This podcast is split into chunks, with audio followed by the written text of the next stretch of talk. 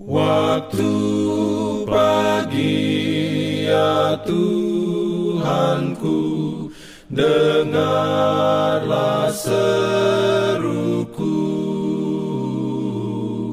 Melayang doa yang sungguh Memandang padamu. Selamat pagi pendengar Radio Advent Suara Pengharapan Mari mendengarkan suara Tuhan melalui tulisan pena inspirasi Agama yang bersinar. Renungan harian 3 September Dengan judul Buatlah nyanyian sukacita kegembiraan di baitnya Ayat inti diambil dari Mazmur 95 ayat 1 dan 2 Firman Tuhan berbunyi, "Marilah kita bersorak-sorai untuk Tuhan, bersorak-sorak bagi gunung batu keselamatan kita. Biarlah kita menghadap wajahnya dengan nyanyian syukur, bersorak-sorak baginya dengan nyanyian mazmur." Perlindungan dalam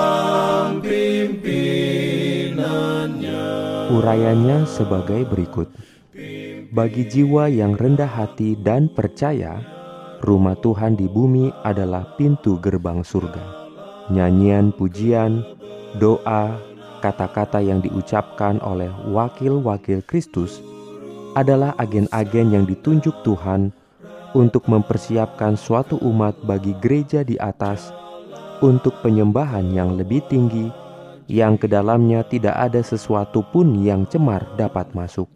Berbahagialah mereka yang memiliki rumah Tuhan, baik itu tinggi atau rendah, di kota atau di antara gua-gua gunung yang terjal, di gubuk yang sederhana atau di hutan belantara.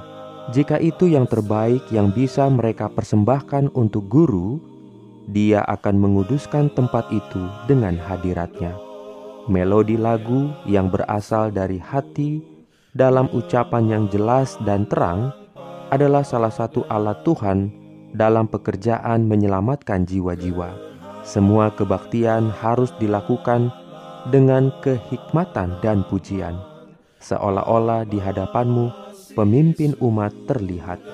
Ucapan syukur, pujian, dan sukacita terdengar di surga suara malaikat di surga bersatu dengan suara anak-anak Tuhan di bumi saat mereka percaya pada kehormatan dan kemuliaan dan pujian bagi Tuhan dan anak domba atas keselamatan besar yang disediakan. Amin. Diberikannya perlindungan dalam pimpinannya.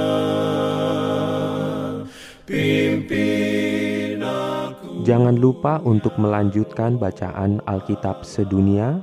Percayalah kepada nabi-nabinya yang untuk hari ini melanjutkan dari buku Mazmur pasal 120. Selamat beraktivitas hari ini. Tuhan memberkati kita semua. Jalan